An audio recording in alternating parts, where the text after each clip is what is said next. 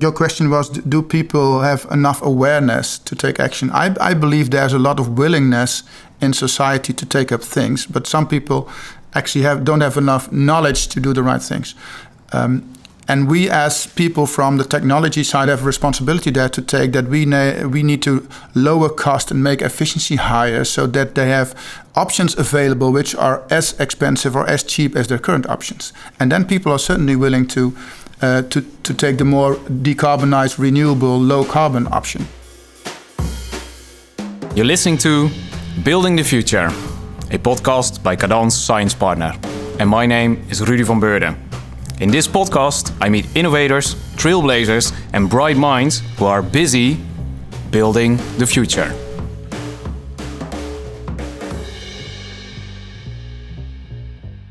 The search for renewable energy sources is gaining ground. Wind and solar energy have been familiar to us for quite some time, but there are countless other innovations that generate emission free energy. The question we'll try to answer in this very episode is Will we really be able to say goodbye to fossil fuels in the future? And to find out our guest's view on this, we'll start with a slightly provocative statement a future without fossil fuels is an illusion. Well, we're super curious first and foremost what you yourself as a listener think about it. But together here joining me at the table is Nick Hall, head project manager of Team Solid. First and foremost, what's your take on it? Do you agree or disagree? I disagree. You disagree. Thank you. Next to you is sitting Olaf Adan, professor, doctor, connected to the University of Technology in Eindhoven to TNO, but also the CEO of Cellcius. What is your take on the statement? I fully disagree. Disagree as well. And last but not least is Johan Knijp, head of section Flow and Fuels with DNV. You are uh, also a consulting partner, partner and a testing partner, all to do with energy sources. What is your take on the statement? I uh, disagree. Uh, as well. As so well. that's three times disagree. Um, let me start with the youngest member here on the table because you were only born in the year 2000, you said in the briefing. Yeah. Nick, you're a young student and you're the head of the team, of, of the project team, actually Solid, but it's actually a student team. Can you introduce yourself briefly? Well, yeah, of course. So, um, student teams well I'm, I'm part of the student team so i'm not the head but i'm just the one who does the who is the head of the project there. Um, as a student team we try to be the gap between what the university is um, tries to develop and the research that they do and the companies that eventually want to commercialize it uh, and different student teams do different things, but here on the University of uh, the Technology University of Eindhoven, we are most of the student teams are focused on uh, on key on key topics, and one of them is the energy transition. And mm-hmm. you have mm-hmm. various student teams such as uh, uh, Team Core, uh, the Solar Team Eindhoven, which is a, a very well-known team, but also us, and we focus on the energy transition, particularly on um, creating, uh, no, enabling access to clean and renewable energy for, uh, for everyone and at any time. Uh, and in order to do that, we want to create ecosystems. Mm-hmm. So we are not only a team that tries to develop the technology further, but we also try to do the business cases uh, and the marketing behind it in order to, to gain some ground uh, in order to make new promising technologies uh, that we can use to improve, uh, yeah, get rid of fossil fuels. Yeah, true. And in your specific case, you're studying physics, but now you're taking a break for a whole year in order to be part of the student team, and you work specifically with iron powder as a energy source, as a new promising energy source. I guess it's kind of heavy, but maybe you can tell me a little bit more about it. Well, yeah. So the whole team actually um, started in in 2016, and that was uh, the, the, the, research and why we chose iron powder is based off a, a research project that was made by a university in, in Canada, actually. Um, at the moment, at, at, that time, they were trying to search for new kind of uh, energy carriers that were sustainable, and they they made some. Um, they they tried to uh, make an energy source that was, uh, but that when burned was CO2 uh, free. Um, it was not toxic. It had a high energy density in order to be to be competitive um, with uh, fossil fuels. Uh, and eventually, um, they came. They, they found that iron, one of the most abundant resources on Earth, um, has has has those properties, and we can use those properties, know, enable um, to to gain access to uh, energy that is uh, both CO2 neutral, um, cyclical, uh, easily transportable, and safe. So many advantages. Many advantages. Yeah, Yes. we will dive into that a little later. But first and foremost, Olaf, you're also sitting here in the same department of the university, physics, but then in the positions of being a professor. We also promised Nick he, he wouldn't have to be intimidated by you as you being the professor here on the table. But you actually also disagree with the statement a future without fossil fuels is an illusion. You think it is possible to get rid of, to maybe come up with a plan to diminish the impact of fossil fuels? Well, if I just give my first feedback on the statement, uh, the, the first thing is that I disagree because I sincerely believe that uh, we already have a lot of technology and there will be new technology that will help us to reach the ambition, to realize the ambition. That's the first thing. And uh, we can dive into the, the details of the technology, but my main concern is, uh, however, that um, we are able to solve it, but can we re- really realize that in time? Uh, and that's the main issue, uh, because basically we are all in a hurry. We are facing the consequences of the, you could say, the climate change already. Uh, and we have set clear ambitions in 2030 and in 2050. In 2050, basically to have a carbon neutral environment. But in order to realize that, there's one thing that we have to focus on, and it's to, to speed it up. Yeah, To speed it up. it has to be done quicker. Yeah. Yeah. Johan, what do you think about it? About the speed that we're working on right now globally? I, I agree with, with Olaf that um, if you look to the IPCC report recently launched, that uh, it's a call for action, a- and one of the statements is that we need to speed up.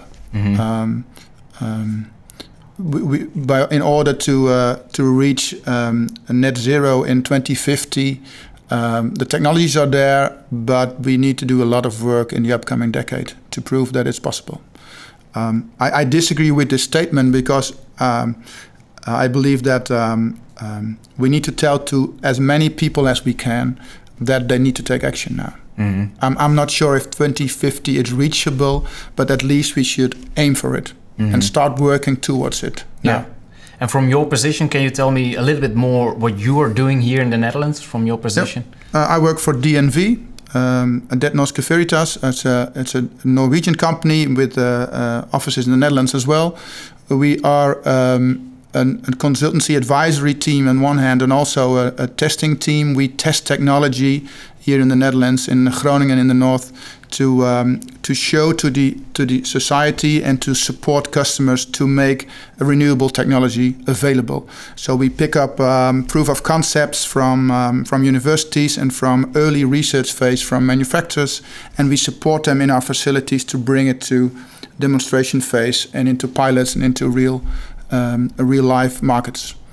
Uh, for instance, we work on uh, a lot on um, renewable fuels, uh, enabling new fuels to enter the market. We did a lot of work for biogas in the recent years, and we're now fully working on um, on hydrogen, for instance.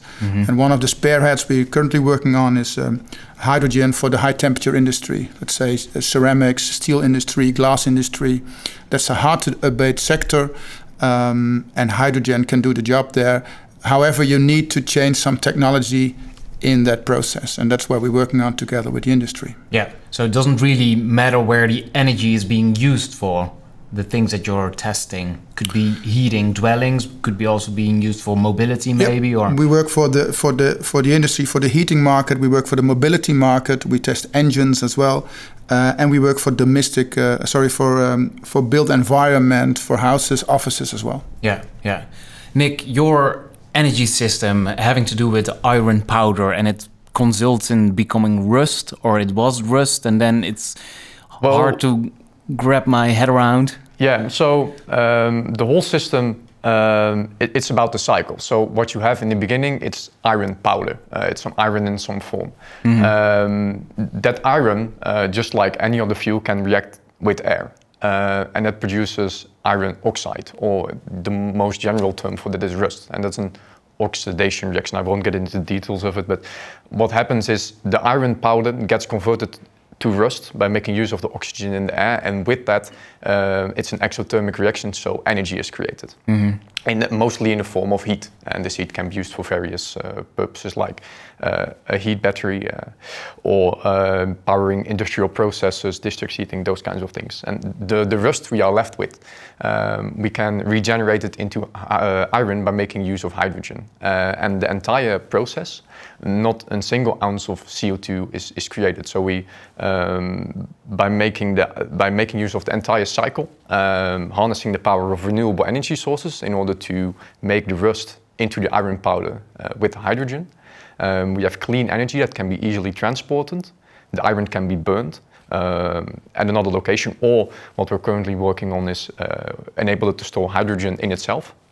Um, and the rust, the waste product, uh, which is not actually a waste product if you think about it, can be reused. And you actually have a test pilot project in place with a local brewery, isn't it? Yeah, yeah. Um, over the last years, actually, um, the last student team um, made a pilot together with the Swinkels Brewery, uh, Bavaria, uh, and they made uh, an, an, entire test setup together with a couple of partners that was able to produce 100 kilowatts uh, of energy in the form of steam. Uh, and Bavaria uh, used that in order to clean their bottles and also to carry out various tasks within uh, within the factory. And that not only is the uh, was it a demonstration event, um, but we still use that setup to get today uh, together with the university uh, to do a lot of research on the cyclability of iron powder. Um, so it's, it's not only a project that enabled us to show the world that iron powder is a viable uh, energy carrier, um, but it also allows us um, to develop the technology further so it can be eventually be picked up by uh, those larger companies. Yeah, excellent. Olaf, uh, you are also working in physics, obviously, and in the briefing it came forward that we, as mankind, came up with all of these systems in about 150 years. And what you showed already is that you're kind kind of optimistic in being able to solve it. Whether we have enough time is another question. But you're also working on a solution called the heat battery. What's the heat battery about? Yes, so I think that uh, just to summarize that, uh, the heat battery is what we call a real breakthrough innovation that basically is storing uh, energy. Uh, it is basically a storage uh, device and delivers heat. So if you compare it to an electric battery, an electric battery uh, needs electric energy and is giving electric energy. Uh, for a heat battery, the input uh, consists of heat or and or electricity, and it's delivering heat. Mm-hmm. Um, why I'm just uh, calling that breakthrough technology. Basically, um, I was just listening to to Nick when he was saying we are using one of the commonest uh, materials on Earth. Uh, we are doing the same, uh, even more common, I think. So we are using salt on the one hand and water on the other. And if you put those two ingredients together, uh, then a reaction occurs and heat is released. Uh, you can compare that if you ever made uh, gypsum by yourself, you are using a powder, you are adding water, a new uh, kind of solid substrate starting to to be formed, and, and it's it's it's a bit it's a bit raising in temperature. Mm-hmm. So that's basically the same principle. So those two ingredients, if you put them together, it is releasing heat. And the nice thing is that you can also reverse that reaction. So you can heat your new solid again and split the original components. So and then you have water and the salt once again. And as long as you are just keeping them uh, apart, the heat that you have uh, used to, to split the components is stored. Mm-hmm. Is stored really lossless. And Without that's the unique, loss. the unique uh, thing of the solution that we are uh, now bringing to the market. That is basically without any loss of energy. It's a storage device without any loss of energy. And you can do it over and over and over again. Yes. Yeah. So we have built a uh, what you can say is a rechargeable battery and in order to do so, we had to solve two kind of things. The first thing is to find a, uh, a material that is able to be re- recharged as many, sti- as many times as you like. so which is inherently stable.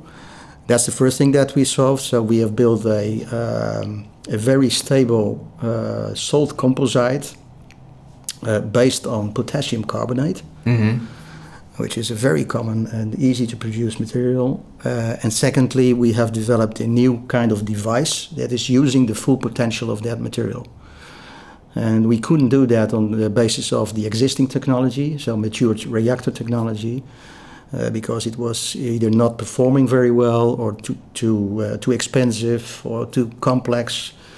Uh, so we introduced a new principle, what we call a closed loop principle, which is already, which is also patented, uh, and which formed the basis of the device that we developed. So the heat battery is basically based on two uh, breakthroughs. The first one is focusing on the material, salt, salt and water vapor, and the other one is focusing on the, on the device principle. Yeah. Uh, I'm willing to ask how this got on your path, actually, how you discovered, but maybe a better question is asking Johan if you could make a bet or if you had to choose between the iron powder or the heat battery, what would you pick? Or is this actually a wrong question in the first place? Maybe it's a wrong question. Um, um, I believe that we, we need as many as new technologies as we can to make that step towards the um, net zero in 2050. Um, maybe you could say that both guys are serving a, a more or less a different different market segment, and both market segments uh, have a need to decarbonize. Um, and, and what binds us, the three of us, whether it's uh, the pilots I'm mentioning on hydrogen, or Nick with iron powder, and, and Olaf with the heat battery, is that the Netherlands, of course, is, is quite addicted to natural gas, and we need solutions to get rid of natural gas and find other ways to heat our homes, to heat the industry. And all the technologies we're working on are pointing in that direction. Yeah. Because what Olaf also said is that he's coming up with a device that's delivering heat. Yep. And heat is actually in very high demand, sometimes even It more than specifically energy is, because energy has to be converted into Yeah, I, be- I- believe that 80%, 80% of the Netherlands uh, energy demand is in heat. So there we need there we need something to um, uh, different than we do today. yeah. And we, li- we need to find our own way, you know. We can look to other countries, but other countries have a different starting point. And the Netherlands' starting point is 40 years of natural gas, uh, a very well developed uh, natural gas infrastructure um, that can be used for hydrogen, for instance. And we need other processes and other uh, technologies to, um, to, um, to get that heat into our uh, um, industries or into our houses. Yeah, yeah. All right. So the next thing is to do is to install the three of you in The Hague, isn't it? To push forward these technologies. Olaf, what do you think? Well, I, I think that's a different job. Oh. Uh, it's a different job. But uh, well, if if you if you're just going back to the first uh, comment I gave on on the on the statement, I think that acceleration, speeding it up, is one of the crucial issues. And um, in, in in terms of speeding it up, I think there are th- three main ingredients. Let's start with the Hague. Uh, I'm not commenting on the Hague, but um, what I what I uh, would like to stress is that decision making about uh, the, the those many different kinds of innovations should be accelerated anyhow, and that's not because the decision making is not. Um, it's uh, it's it's just it's just based on the fact that we should speed it up. Um, um, let not always a closed business case be the dominating argument whether we should try an innovation, yes or no.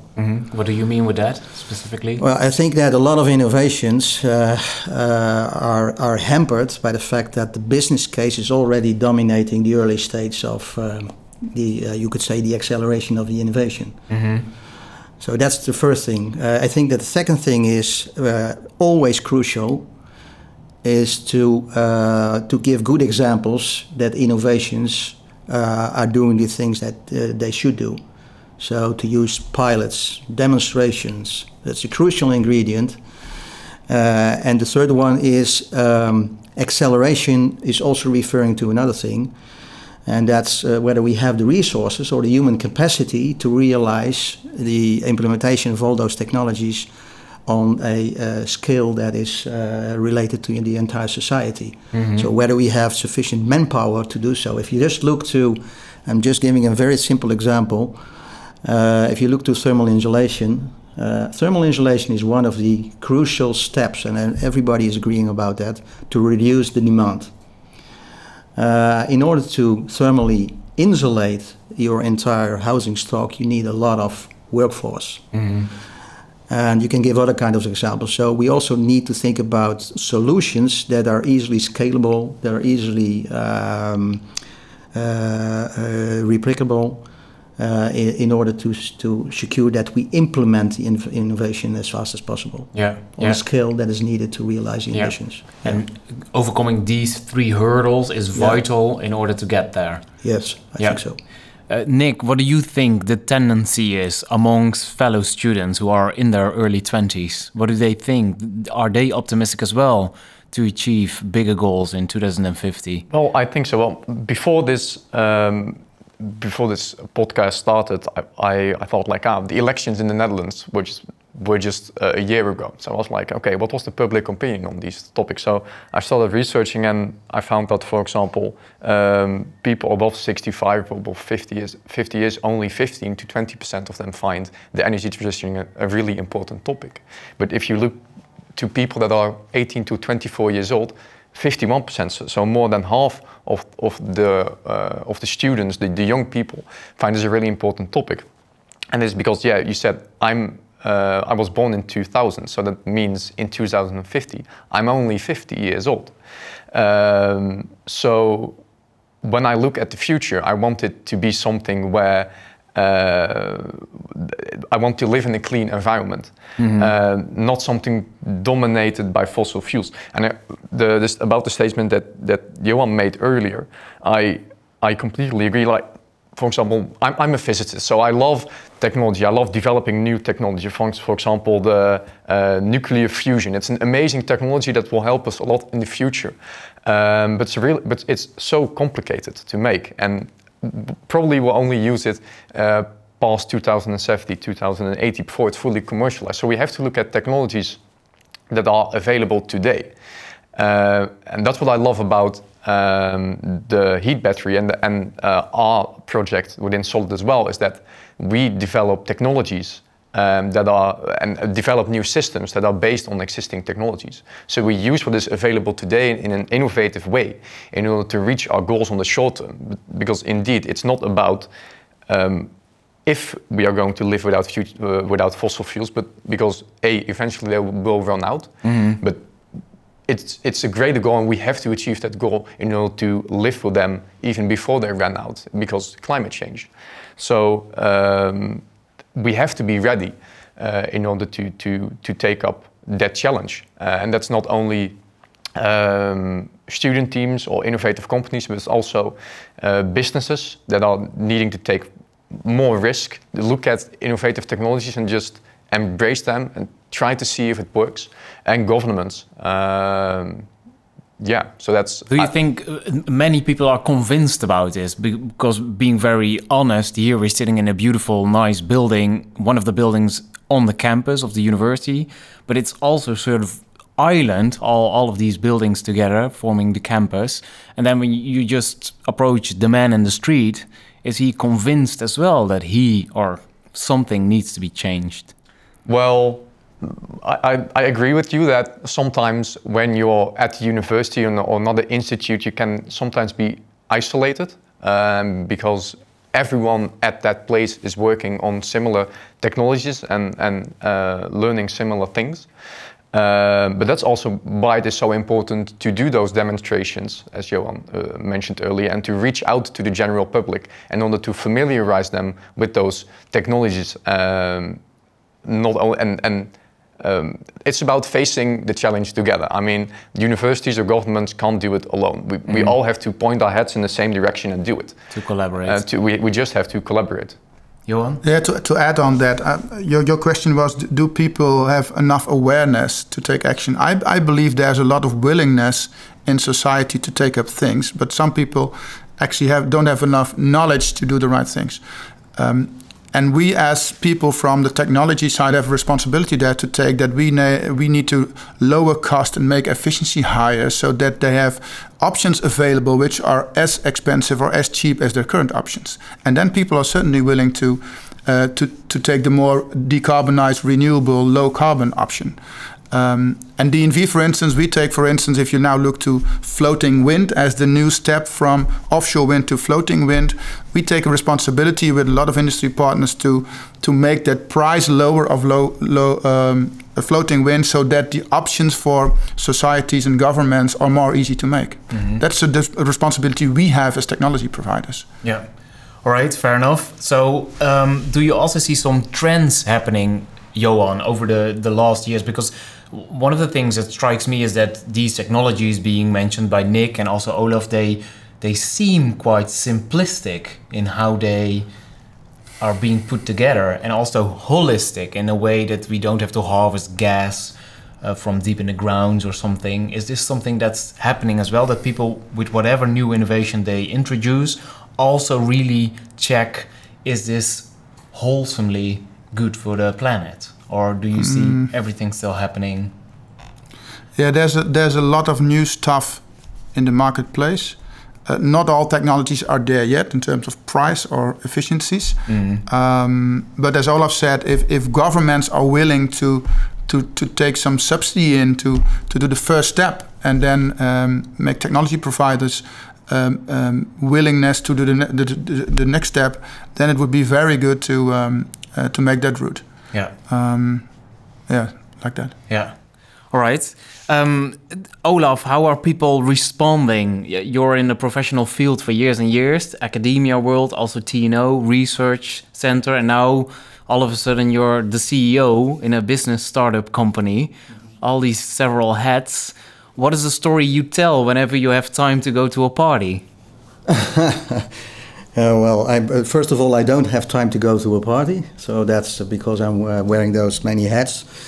Uh, that's but, a pity. But, yeah, but just just let me start by saying uh, another thing is that I feel very privileged that I'm uh, one of those um, very well, you could say, privileged people that was in the middle of the full, you could say, the full knowledge chain, starting with the fundamentals at the university uh, the application of fundamental research within an organization like TNO. And now uh, I'm busy also with transferring that into a real application. The nice thing is that it's going also the other way around. Mm-hmm. Uh, that you also learn from the application in terms of what are fundamental questions. Um, uh, the other thing I've uh, I've experienced uh, is, and that's the thing I'm also telling to others, is um, I've been working in an organization like TNO for more than 30 years. And uh, TNO is an organization that is, uh, well, the mission of TNO is to transfer, to help to transfer uh, technology into the market and to deliver impact for society. And it's always very difficult to communicate about innovations and about the importance of innovations and about the, uh, you could say, the added value of investing in innovations. Um, when we launched the, uh, the heat battery, for the first time, we were overwhelmed, really overwhelmed. It started one and a half year uh, ago with uh, a response from, from, uh, from the public but also from investors, from other uh, industrial companies about the heat battery innovation. Mm-hmm. Uh, and uh, the lesson I've learned from that is that uh, because it's so easy to imagine what the innovation is all about, yeah. it's very easy to communicate. So communication is also a crucial um, aspect. Aspect if you talk about bringing innovation to the market. Yeah. But just talking about the heat battery, I'm just saying, okay, it's a fantastic device. It's it's greener, it's cheaper, it's performing excellent, yeah, and it's very small. Yeah, yeah. That makes me think like people should either understand a certain new innovation in order to become enthusiastic and participate in it, or they should think that they can win something out of it financially. Like so many people stepped into Bitcoin without even understanding what they were doing. But as long as they thought we're going to win something from this, so also new solutions should benefit people financially. It's about understanding yeah. what it's all about, but it's uh, primarily about uh, understanding the added value. Yeah. And what does it bring? Yeah. yeah. That's the crucial issue. Yeah. Yeah. And when was it that actually the origins of this very project and this new technology started? How many years ago? Oh well, uh, the uh, the basic principles about uh, behind the technology. Uh, so that's the the reaction of uh, salts with water, simply said, are already known for for for decades. So people have been working on that for for many decades. Uh, we started working on that some 10, 12 years ago. And uh, as with all innovations, uh, the success depended also a bit on serendipity. Uh, the first one is about the material, and we uh, had a very focused research on the material. So we managed to uh, to create the breakthrough some three years ago. Uh, keeping in mind that already for decades people have been working on the material. So, uh, so three years ago that was the first step, and the second step was, and it's not a sequential step, but uh, was working on the device principle, which was really an issue of serendipity. Just a bright student, one of your colleagues, came up with an idea, and that formed the basis. Awesome. Yeah. So it was actually the student who came up with the idea. Exactly. So- Instead of the professor. Exactly. Yeah, yeah. Um, Nick, did you actually, because now it, re it reminds me as well, because you picked up the idea, or actually the team of Solid picked up the idea in a Canadian paper a while ago. Did you also uh, did a feedback loop and, and rang them or send them an email by saying, look what we're working on here in this part of Europe? Well, um, the when the project originally started, uh, it was picked up by a university professor, Philippe de Goey, uh, who's in uh, charge of the uh, the float plants of mechanical engineering, uh, if I if I say it correctly. And um, he started the communication process, um, and he was actually the one um, who thought it was a great idea. Uh, and eventually, um, that formed the group of students. First, the Honors Academy, which started the team. Um, it's not that we're now working together with that Canadian university because it was just a research paper that was written. Uh, and that research paper, the interest in that research paper, that focused the team. Uh, I don't know myself. Um, right now, we're not having any more communication with, with the Canadian university from which that paper originated from. Um, but that's also because we're uh, quite far into uh, the development process of one of the technologies, and that's why we're also starting a new project. Yeah, and what will this new project be about? Yeah, so um, I already mentioned it um, quite shortly. Um, over the past years, we've been focusing on actually burning hydrogen, so just converting it into rust. Um, but what you can also use iron for, instead of burning it, you can push steam through it. Um, and the water in that steam reacts with the iron as well, and again, rust is formed. So you have the same cycle with the iron, something happens, you turn it into rust, and you can regenerate it into iron by making use of renewable energy sources. But now um, hydrogen is released. So um, instead of instead of storing hydrogen in uh, large tanks, um, which is quite expensive, hydrogen is of course a gas that can escape quite quite quickly. It is an explosive material, um, and it's very light, so you have to store it on a high pressure. Um, instead of that, you can just use iron, which already mentioned. It's, it's you can transport it really easily. It's quite heavy, um, so it's it doesn't have the same applications as hydrogen. You can use hydrogen in a car, but um, I won't use uh, iron powder in a car because then it would just be too heavy. Um, but you can harness, harness both the positive aspect, uh, aspects of that uh, iron powder and the positive aspects of hydrogen uh, by converting them in, in each other. I see Professor Olaf Adan is taking notes already. He thinks he has another light bulb moment here, uh, introduced by a student, who knows. But um, obviously, you're going to collaborate together with these students. Some were on the team, or is everyone totally new on the team? Everyone is totally new. Yeah. Um, so it depends a bit on which student team. Um every student team has their own process, but um, what what usually happens with student teams is that um, people take time off from their studying. That can be part time for a day, for a couple of days per week, uh, or full time. And I'm, I'm one of those students who does it full time. I just finished my bachelor, and I will take off the next year. I'm also new uh, within the project. Um, yeah, the um, but what usually happens is that you have a team for one year. Um, they do the new recruitment phase, and then the new the new team gets recruited. The, the knowledge gets transferred, and Yeah, then they start over. which um, you could imagine has a downside, but on the other hand, it has an, a positive uh, positive side as well because every year you have new students Yeah. in the team, and each of those students has a new look on the project you are working on. So every year you get fresh people with new ideas uh, who can work together on creating a fantastic project. Yeah. And you mentioned about the new project. What would you be able to tell in 12 months' time for the people who will follow up? Yeah, um, hopefully we will have realized um, the first. Um, the, the, the first uh, the first tests. So um, the project is entirely new. Um, over the past week, weeks, we've been working on the project proposal itself. Um, so in 12 months' time, hopefully, we will have done the first business cases. Um, people will know uh, about the potential of the, this, I will call it the steam iron process.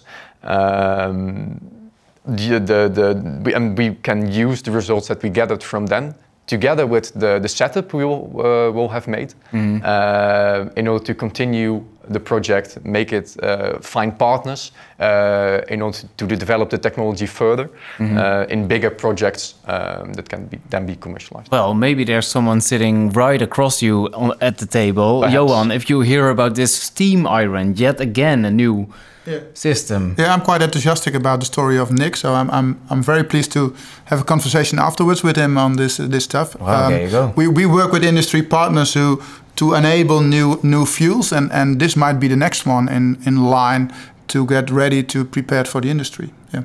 And then uh, backed by a Norwegian uh, country and one of the richest uh, countries in the world. So uh, this, this should be something, uh, Nick. Yeah, I'm definitely going to take this up after the podcast. Worthwhile uh, conversation. Yeah. I see that we have to wrap it up in a few minutes' time. What should be the key message that we take away from this very episode? What can we tell people?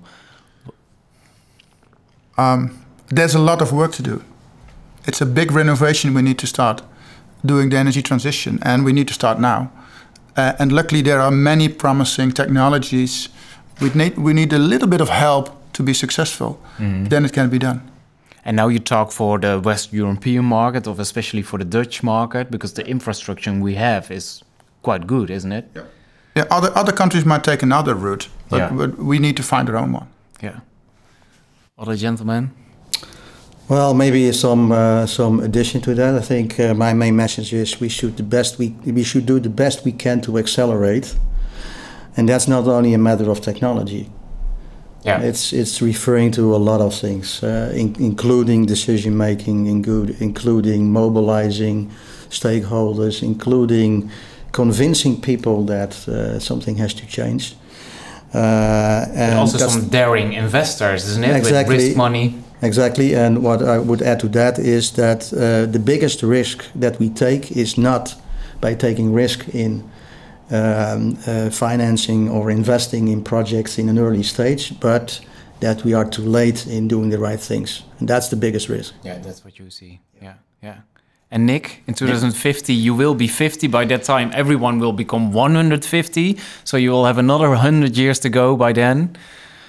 Yeah, well, I was going to say almost the same as Johan that it's just about taking risk. I'm a student, 20 years old, um, I'm, and when I do these kinds of projects, work on the university, if I take risks, um, I have not a lot to lose.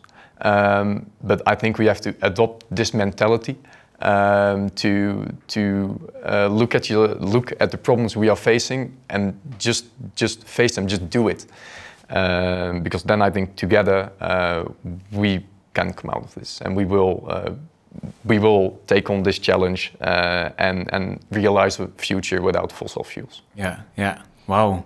The, the one thing I will take away from this very episode that I'm sitting here round this table with three very optimistic uh, technical guys. Actually, they they have said what's needed to, to convince uh, people.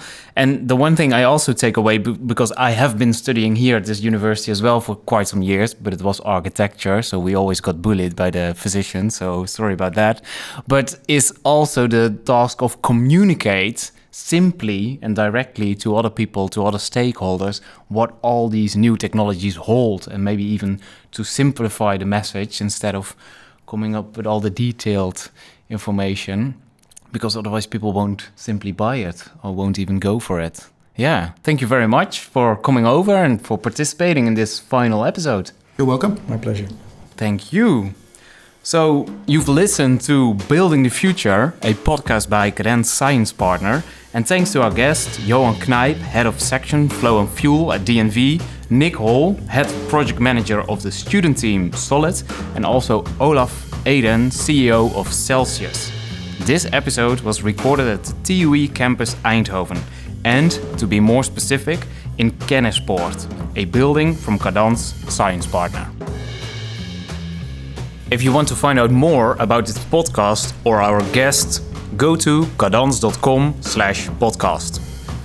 Here you'll also learn more about Kadans Science Partner and how it connects innovative organizations and ecosystems throughout Europe, helping them to work on sustainable solutions for the future.